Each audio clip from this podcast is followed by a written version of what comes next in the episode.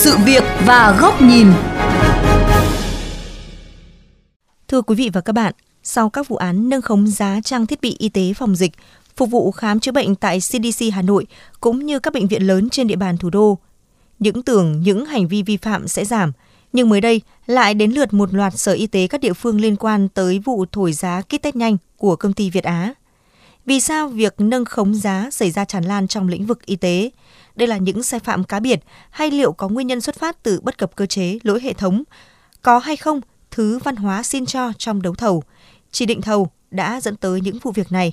Đây cũng là chủ đề của sự việc góc nhìn ngày hôm nay. Mời quý vị và các bạn cùng lắng nghe.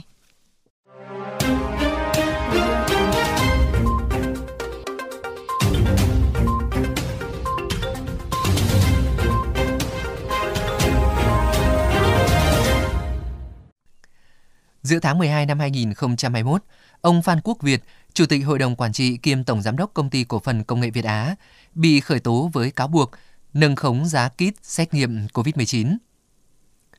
Cùng tội danh, Cơ quan Cảnh sát điều tra Bộ Công an cũng khởi tố ông Phạm Duy Tuyến, Giám đốc Trung tâm Kiểm soát Bệnh tật CDC Hải Dương, người đã nhận từ Phan Quốc Việt 30 tỷ đồng tiền chi phần trăm ngoài cho 5 hợp đồng bán kit xét nghiệm COVID-19 cho CDC Hải Dương.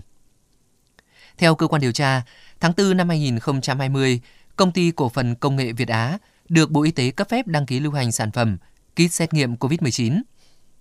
Lợi dụng tính cấp bách về nhu cầu test COVID-19, sản phẩm thuộc danh mục được áp dụng chỉ định thầu rút gọn. Phan Quốc Việt đã chủ động cung ứng thiết bị, vật tư, sinh phẩm y tế trước cho các bệnh viện, CDC các tỉnh thành phố sử dụng. Sau đó thông đồng với lãnh đạo CDC để hợp thức hồ sơ chỉ định thầu bằng cách sử dụng các pháp nhân trong hệ thống lập hồ sơ trao hàng sản phẩm, xác nhận khống báo giá cao hơn nhiều so với giá thành sản xuất. Đến nay, doanh nghiệp Việt Á đã cung ứng kit cho CDC và các cơ sở y tế khác của 62 tỉnh, thành phố, doanh thu gần 4.000 tỷ đồng. Ngay sau khi công luận đặt dấu hỏi về chất lượng kit xét nghiệm của công ty Việt Á, Bộ Khoa học Công nghệ đã nhận sai sót về việc thông tin liên quan tới sản phẩm này và đính chính. Tổ chức Y tế Thế giới chỉ chấp thuận được kit test này vào quy trình đánh giá xem xét sử dụng, chứ không phải chấp thuận sử dụng như đã công bố. Còn theo Bộ Y tế, hai bộ sinh phẩm xét nghiệm PCR của công ty Việt Á là kết quả của nhiệm vụ khoa học và công nghệ cấp quốc gia do Bộ Khoa học và Công nghệ phê duyệt, được thực hiện giữa Học viện Quân y và Công ty Cổ phần Công nghệ Việt Á. Việc cấp phép là phù hợp với các quy định. Bày tỏ quan điểm, thính giả Nguyễn Tiến Huy, một công chức về hưu, chia sẻ rõ ràng đội cán bộ y tế của các các địa phương nó có dính một cái việc này là cái ý thức trách nhiệm, cái tinh thần vì nhân dân, đặc biệt là gì là cái cái tư tưởng cá nhân, chủ nghĩa rất lớn. Trong cái lúc nước sôi lửa bỏng đáng anh phải lo cho cái việc đấy, làm sao cho dân thì cuối cùng anh lợi dụng cái việc đấy để anh anh tham nhũng, anh ăn. Quan điểm của tôi là phải xử xử nghiêm. Nhưng mà xử nghiêm rồi thì ta phải có cái, làm sao, tăng cường trách nhiệm quản lý cơ quan nhà nước. Cái thứ hai nữa là gì là phải xem lại xem cái quy chế, cái cơ chế, rồi cái luật đấu thầu của ta, chỉ định thầu của ta xem nó còn chỗ nào hỏng, ta phải vá.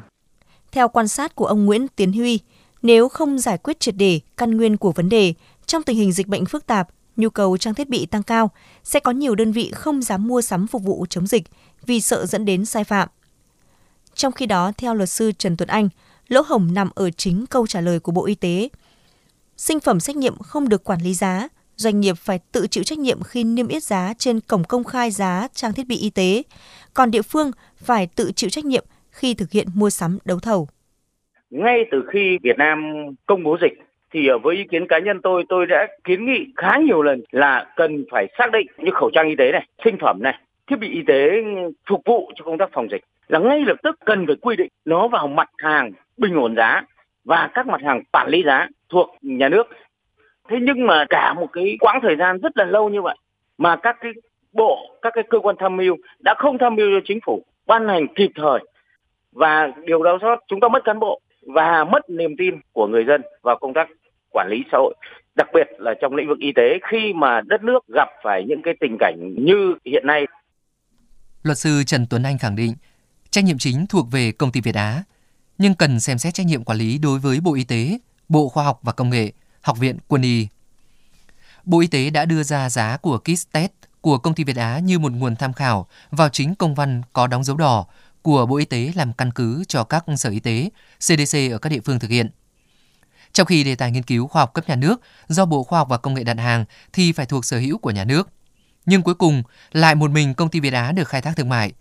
Học viện Quân y là đơn vị phối hợp nghiên cứu sản xuất, phải biết rõ cấu thành sản phẩm, nhưng không khuyến cáo về việc nâng khống giá xét nghiệm. Để nói là một cái quy luật ngầm thì tôi không dám khẳng định. Thế tuy nhiên là chúng ta nhìn cái hiện thực khách quan của cái việc đấu thầu, mua sắm các cái trang thiết bị y tế, thì trong thời gian vừa qua chúng ta thấy rằng là nó tạo thành cả một cái hệ thống luôn trước thời điểm dịch bệnh là đã có những cái sai phạm, đã có những cái sự lobby, sự thông thầu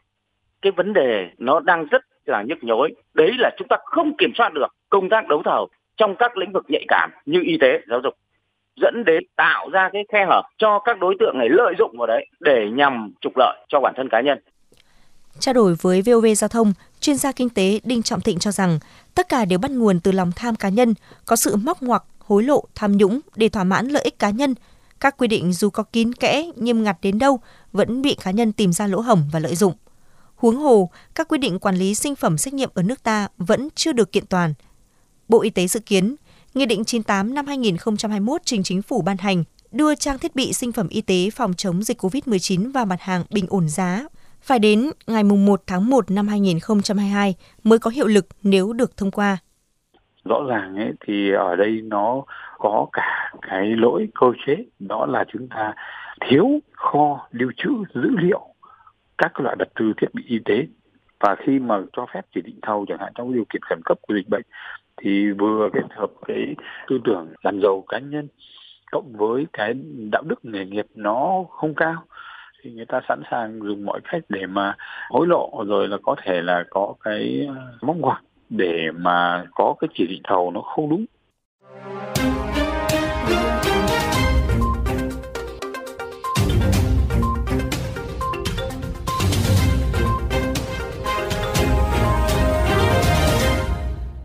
Thưa quý vị và các bạn, tiếp tục chuyên mục sự việc và góc nhìn, mời quý vị cùng lắng nghe bình luận với nhan đề Sai phạm cá biệt hay lỗi hệ thống? Trong một số cuộc họp trực tuyến về công tác phòng chống dịch COVID-19 toàn quốc, lãnh đạo ngành y tế từng nhiều lần nhắc nhở các địa phương chủ động trong việc mua sắm vật tư, sinh phẩm, trang thiết bị phòng dịch, không phụ thuộc vào nhà tài trợ hoặc chờ đợi hỗ trợ từ trung ương, để từ đó tránh bị động trong kế hoạch ứng phó khi dịch diễn biến phức tạp. Tuy nhiên một thực tế là trong đợt dịch thứ tư, các tỉnh, thành phố nơi dịch bùng phát, số ca mắc tăng cao vẫn liên tục xin chỉ viện. Dường như có một sự ái ngại nhất định từ các cán bộ y tế sau khi một loạt vụ án sai phạm trong đấu thầu nâng khống giá trang thiết bị y tế bị phanh phui. Không thực hiện đấu thầu mua sắm thì không thể đáp ứng nhu cầu phòng dịch cấp bách, mà thực hiện thì nơm nớp lo sợ sau này có thể bị vướng vòng lao lý. Rõ ràng tình trạng này xuất phát từ cả sai phạm cá nhân lẫn lỗi hệ thống. Chúng ta chưa có cơ sở dữ liệu đáng tin cậy về giá nhập khẩu, giá thành sản xuất giá thương mại của sinh phẩm, trang thiết bị y tế. Nếu có, nó lại không sát với giá thị trường và hoàn toàn do các đơn vị tự niêm yết công bố. Bên thứ ba thẩm định giá cũng dường như chủ yếu mang tính bù nhìn, hợp thức hóa giấy tờ. Ngay lúc này, bàn tay quản lý của nhà nước về một mặt hàng rất nhạy cảm, có nguy cơ cao bị độc quyền, bị găm hàng đẩy giá, gần như vắng bóng. Khâu tiền kiểm bị bỏ ngỏ sau này khi hậu kiểm, nếu có sai phạm thì doanh nghiệp và đơn vị mua sắm sẽ chịu trách nhiệm.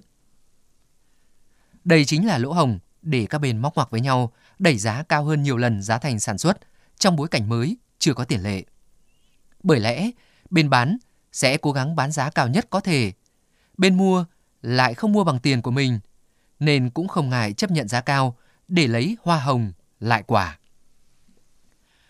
Tâm lý nâng khống thổi giá trị hợp đồng này có thể bắt gặp ở bất cứ ngành nghề lĩnh vực nào, đặc biệt trong các dự án có sự hợp tác công tư. Một nhà khoa học từng cảnh báo về hiện tượng y tế công nằm trong bàn tay tư nhân. Khi một số đề án xã hội hóa trang thiết bị y tế trong bệnh viện bị can thiệp, điều khiển sâu bởi các doanh nghiệp tư nhân, người bệnh bị thu số tiền tranh lệch hàng chục, hàng trăm tỷ đồng khi thực hiện các kỹ thuật khó. Vụ nâng khống giá kit test của công ty Việt Á cũng là một ví dụ điển hình khi đề tài nghiên cứu cấp nhà nước do một bộ chủ trì nhưng nhầm lẫn về công nhận quốc tế và khi có kết quả lại trao quyền thương mại hóa đề tài đó cho một công ty tư nhân. Muốn ngăn chặn xu hướng ngày càng nhiều tiền của nhân dân, của nhà nước bị bòn rút, ngày càng nhiều thầy thuốc nhân viên y tế bị vướng vòng lao lý, cần minh bạch hóa y tế công, y tế tư và y tế phúc lợi. Cần một hệ thống giám sát chất lượng dịch vụ y tế độc lập. Cần cơ chế để các bác sĩ, nhân viên y tế không phải lo lắng cơm áo gạo tiền, mà lấy tâm đức làm đầu, tập trung vào chuyên môn, chữa bệnh, cứu người. Luật ngầm suy cho cùng cũng do con người thiết kế mà ra.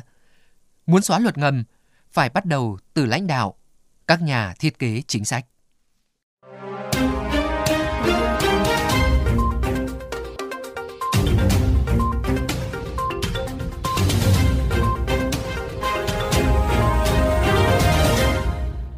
Thưa quý vị và các bạn, chuyên mục sự việc góc nhìn ngày hôm nay xin phép được khép lại. Cảm ơn quý vị và các bạn đã chú ý lắng nghe.